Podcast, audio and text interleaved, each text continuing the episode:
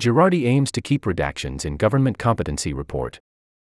By Andrew Strickler, June 19, 2023, for 02 p.m. Eastern Daylight Time, prosecutors are stepping on Thomas Girardi's right not to incriminate himself by pressing for certain hidden details in a doctor's report that concluded he was competent to stand trial, his legal team told a California federal judge Friday. Stay ahead of the curve. In the legal profession, information is the key to success. You have to know what's happening with clients, competitors, practice areas, and industries. Law 360 provides the intelligence you need to remain an expert and beat the competition. Access to case data within articles, numbers, filings, courts, nature of suit, and more.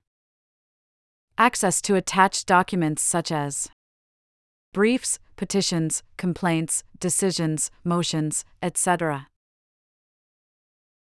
Create custom alerts for specific article and case topics, and so much more.